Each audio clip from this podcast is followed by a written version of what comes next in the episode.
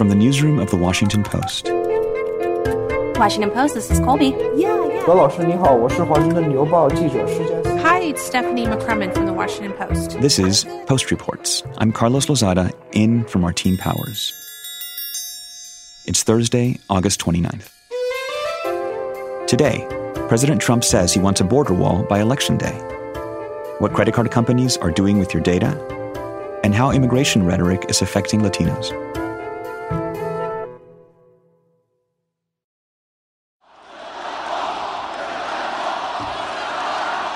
Build that wall. Build that wall. Build that wall.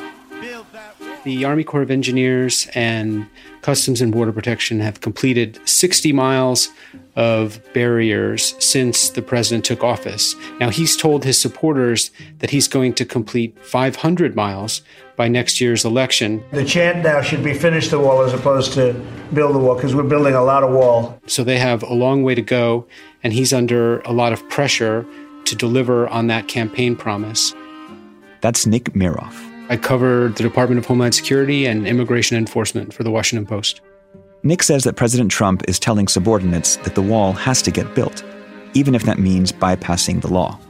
The president has been telling his aides to simply take the land and worry about the legality of it later, anticipating that the government will be sued. And one of the most extraordinary things about this whole process is that the president has been telling aides who raise these worries in meetings, don't worry, I'll pardon you, telling everyone to just go forward and not to worry about the potential consequences. Can he do that? Can he just say, like, I know you're going to be breaking the law because of what I'm asking you to do, but it's cool? No, he can't. And we know that in the past, when he said this, for example, his former chief of staff, John Kelly, would tell people after the meetings not to listen to the president, that that was not sound and that he didn't really want them to do anything improper or illegal. So the requests of this kind have put the officials who hear them into very difficult and awkward positions, not knowing whether they should do what the president of the United States is asking them or if they should uh, follow the strict letter of the law. But that is the kind of pressure that the president is putting on officials in his administration, you know, because he's so determined to get this project completed by next year's vote. So obviously, General Kelly is is is long gone. Is there any official in high places uh, pushing back against this? Everything what we've been hearing indicates that the president's orders are being taken very seriously. I know that U.S. Customs and Border Protection is also pushing very hard to fulfill his goals. They say that they are on track to complete 450 miles and that they're comfortable with the process. We know that some some others are not. It's going to involve a real extraordinary effort to get those additional 400 miles in place in the next 14 months. And I think you know there there's a, a, kind of a mix of people within the administration who are who are willing to to kind of go along with this, but others who uh, again are very very concerned with the pace and the possibility of you know particularly of legal consequences of going at this kind of speed. Nick, if they get to 450 miles or, or 500 miles, do we have a sense of how much of that will be in fact replacement wall rather than than new construction? Yeah, so of the 450 miles that Customs and Border Protection and the Army Corps say they will be able to deliver by next year, we know that about 110 of those 450 miles are going to be new barrier, meaning installing fencing in an area where there was no structure whatsoever before. The rest of that is what they call replacement barrier. So it's going in in places where the, the fencing they have now is either dilapidated or is what's called vehicle barrier. So like a, like what a Normandy style uh, steel barrier that is meant to stop vehicles, but but can't really um, stop people from climbing over that kind of thing. So 110 new miles, and then that would leave uh, what 340 replacement miles. Even if you're able to get past the logistical and and legal hurdles here, does he have the funds to do this? The Secretary of Defense, Mark Esper, is expected to sign off on $3.6 billion in reprogrammed Pentagon funding. That includes the funds that courts have, have ruled that the president can rightly reallocate for this project. So that 3.6 billion is going to be the big difference maker and is going to be the, you know, the the cash needed to really, you know, get those several hundred miles of fencing in place. I should add that the president's changing design requests and requirements are adding to that price tag. He has now directed the Army Corps and Customs and Border Protection to paint the new fencing black and he's also asked for the removal of the anti climb panels that have been a fairly standard feature on the new barriers. So he wants the top of the fence to be spiky and pointed. He believes that this is going to be a greater deterrent to would be climbers. And so the black paint, the spiky cuts into the steel bollards, and the, the additional height of up to 30 feet in some places is adding to the cost and potentially reducing the amount of fencing that the Army Corps and DHS can can put in place by next year. Now, how much of this is related to appearances and the the suggestion of progress on the wall? Uh, your your story mentions that the White House social media director is really eager to get video footage of the wall being built of, of construction crews so that they can they can tweet it out to the president's followers. That's right. I mean, I think all you have to do is watch some of his rallies where he boasts about how much uh, of the wall that he's going to complete by next year, um, and and you know, fueling chants of finish the wall, finish the wall. You know, this is a, a recurring bedrock theme of his rallies, and he views it as uh, a promise to his supporters that he has to fulfill. He feels I think that if he if he were to to fail in in kind of meeting these ambitious goals, that that would be a defeat and a disappointment. And so, given how anxious he he is, I think about poll numbers and the prospects of you know a recession that would would also uh, be a drag on his reelection prospects. He's really pushing hard for this particular campaign promise to you know to come to fruition. And the firms that are contracted to do some of the construction, do they feel, and you know, based on your on, on your speaking to them, do they feel that they can get this done by by election day 2020?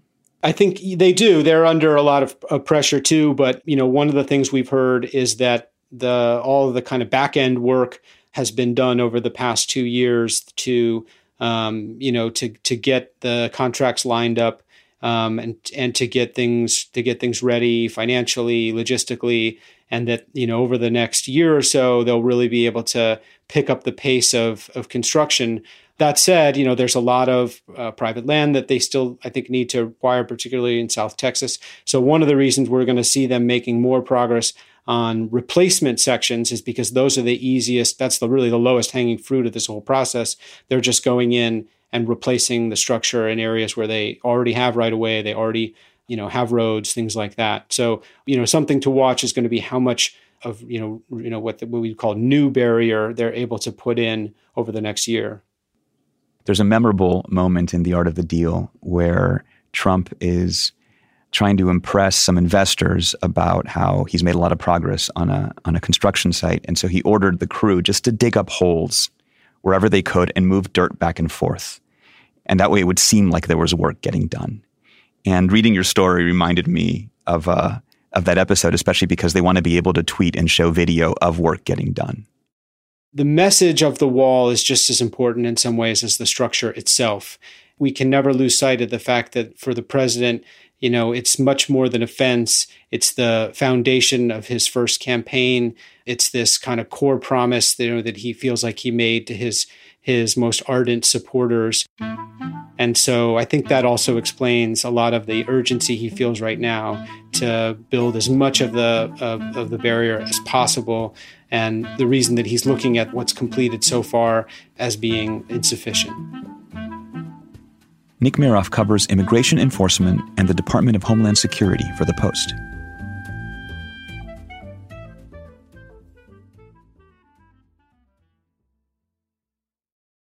I set up an experiment where I went to Target a couple of blocks from the Post's San Francisco bureau.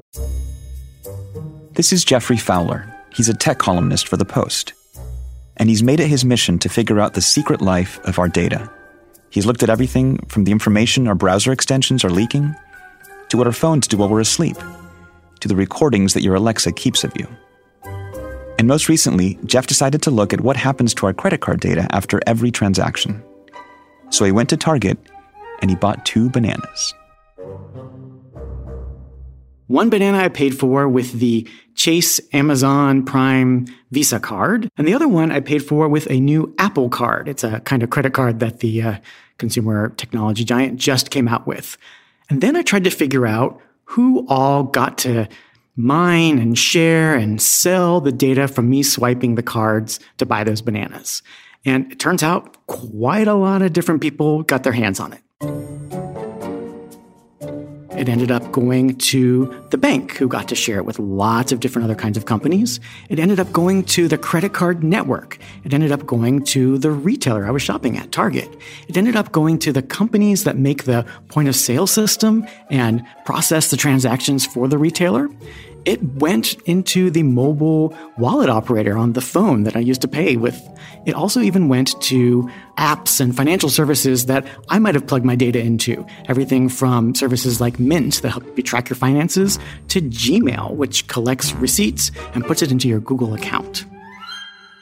Now, it won't shock anyone that, you know, credit card companies are themselves collecting our data.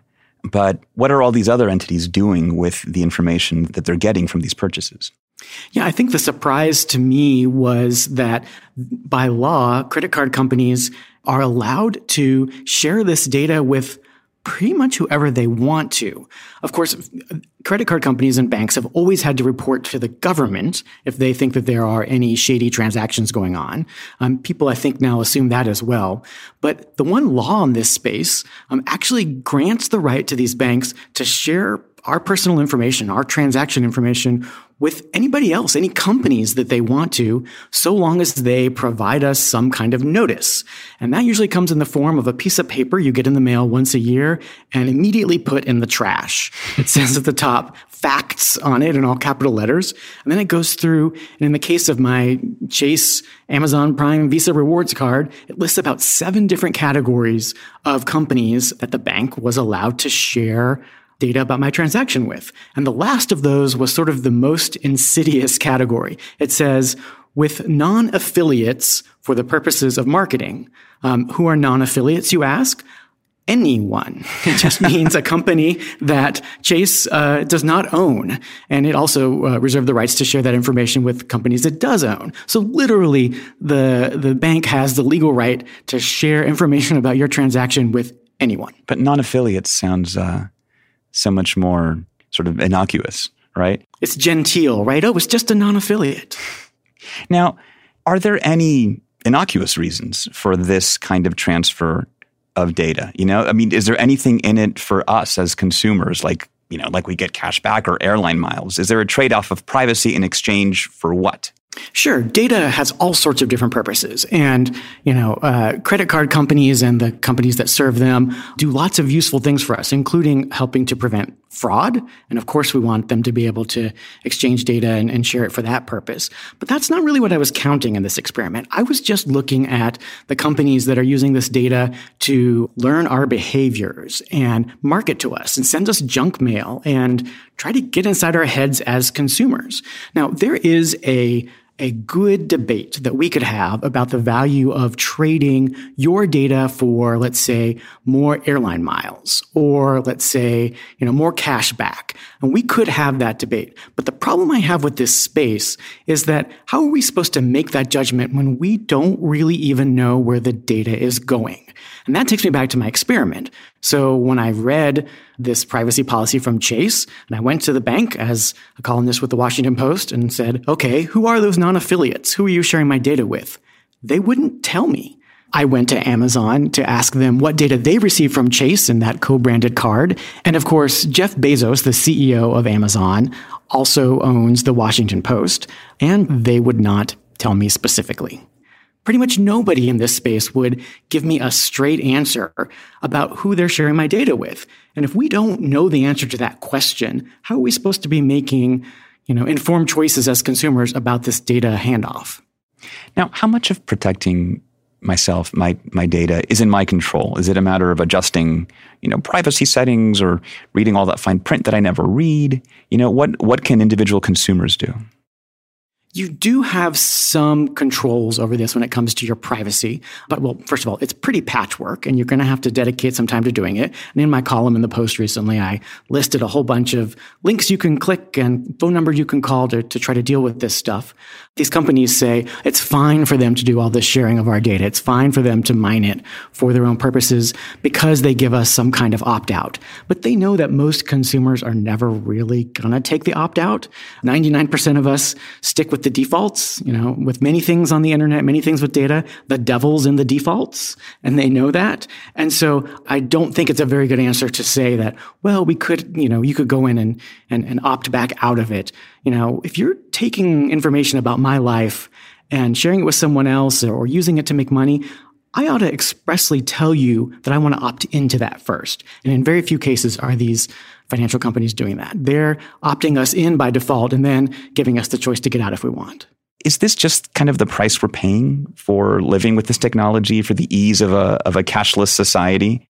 Look, I think that's a false choice we don't have to give up our privacy. We don't have to allow our data to be tracked and monetized just to live in the 21st century. This is a situation that in many ways Silicon Valley has created because it's figured out that uh, we are so enamored with the conveniences that we can get out of technology that we won't go in and, and opt out, right? And, and I think we need to push back against that idea. The business doesn't have to work this way. Every time that data gets collected and handed over to somebody else, it has the opportunity to be stolen. And we've certainly see that happen a lot.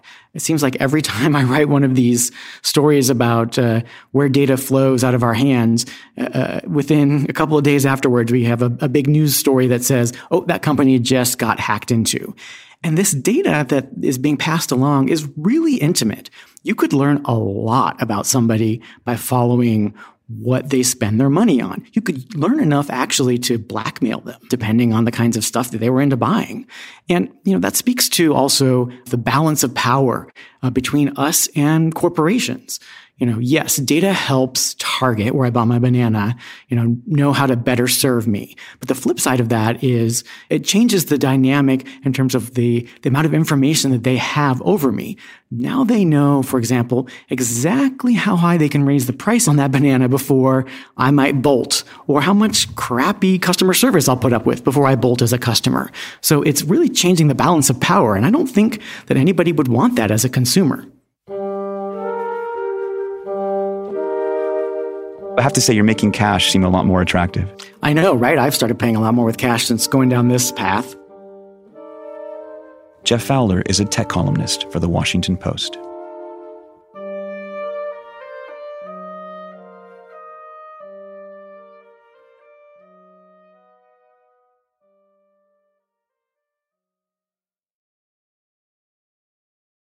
And now, one more thing. So I felt it was really important after the El Paso shooting to make sure that we were centering the voices of Latinos because it was possibly one of the largest attacks on this specific ethnic group in a long time. So I felt like it was important to talk about how the community was feeling and, you know, how they were feeling even before this happened. My name is Rachel Hatzipanagos, and I write for the About Us newsletter. When Mexico sends its people, they're not sending their best. They're not sending you. They're not sending you. This is an invasion. When you see these caravans starting out with 20,000 people, that's an invasion. I was badly criticized for using the word invasion. It's an invasion. What research shows is that with President Trump's constant disparaging comments about Latinos, it's really begun to take a toll on this community. And from health officials who say that Latinos have felt increased anxiety and depression, one health study showed that Latinos are experiencing increased premature birth rates to individuals just saying that they've felt very anxious, and that's regardless of their immigration status. You know, with, with all the anti immigrant rhetoric, I, I really worried about my son. I spoke with Juana Tejera about her son Joey and fears that she had for him. She lives in El Paso, Texas, and she told me about how in the last few years, she's had a lot of anxiety about her son and his safety moving throughout the world. A teenager, a, a young Latino teenage man, and you know, being outside El Paso, even though we've, we've lived in the South, we've lived abroad, frankly worried with all the heated rhetoric. When Joey was going away on a band trip about a year ago, she was really nervous that he would face racism when he was moving throughout parts of the country that aren't majority Hispanic, like El Paso is. He would be traveling in places outside El Paso, you know, but he would have to confront racism or, you know, maybe violent rhetoric. When Joey was out on this trip, one of his friends gave him a MAGA hat, and Joey kind of joked, "Oh, I'll wear this for protection. My mom has been like really worried about me." And his mom eventually heard about it, and it made her even more nervous because she thought, like, well, why should my son have to have a hat on to feel protected and feel safe in a country that he's lived in his whole life? Maybe they, they really did believe, hey, you know, if you're a Trump supporter, no one, people will think you're okay. You know, it's like a, they'll know you're one of us or something. And so, fast forward to a year later, she told me about hearing the El Paso shooting and saying how traumatizing it was for her to hear that this trauma that she was fearing for her son actually ended up happening at home and not while he was out in a different city. It's a terrifying feeling. It's like every you get angry at the at the nasty rhetoric and you know the the demeaning talk, but the people are actually taking that to heart and, and, and murdering people who who look like me, who look like my husband, who look like my son. So the El Paso shooter echoed a lot of President Trump's language about Hispanic invaders and Latinos coming into the United States and being an invading army. I think a lot of times what gets lost in talking about the Latinx community is that they are not a group that votes in a monolith. They're not a group that all comes from the same country or backgrounds or races. And because of this, they, of course, bring different perspectives to politics in the U.S. Some people feel as though President Trump was not responsible for this rhetoric, especially, of course, people who vote Republican.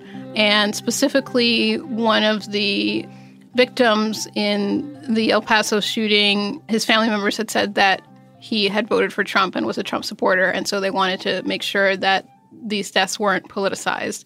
And someone I spoke to said that she did not feel as though we could say whether or not the president was responsible because, of course, that hate has always existed in this world. Some people will feel deeply traumatized by the violence and its connection to a hatred of Latinos, a sort of a, a racialized hatred that sees us as subhuman and threatening, and other people will simply n- not have noticed. Ian Haney Lopez, who is a professor at Berkeley, talked a lot about dog whistle attacks and how they manifest in our current political climate. The basic strategy is to promote a narrative of racial threat in a way that allows you to deny that that's what you're doing. So when President Trump is talking about things like Hispanic invaders or says that there's an infestation in Baltimore or tells congresswomen to go back to their countries. These are attacks where he's not expressly mentioning racial epithets or calling things by name, but they're intended to perk up the ears of his most ardent base and some of them who maybe do have racial animus. Rachel Hatzipanagos writes for the About Us newsletter. You can find a link to subscribe at postreports.com.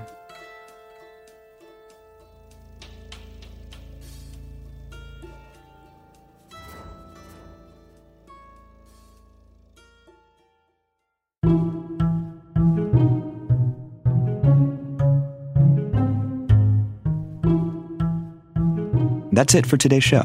Thanks for listening. On tomorrow's episode of Post Reports, what some schools are doing to change the way students learn about America's history of slavery. I just was realizing how much ignorance there was just about our basic history about slavery, and really not just ignorance of people I spoke with, but my own ignorance as well. Just that um, there was a lot of history that I was just unfamiliar with.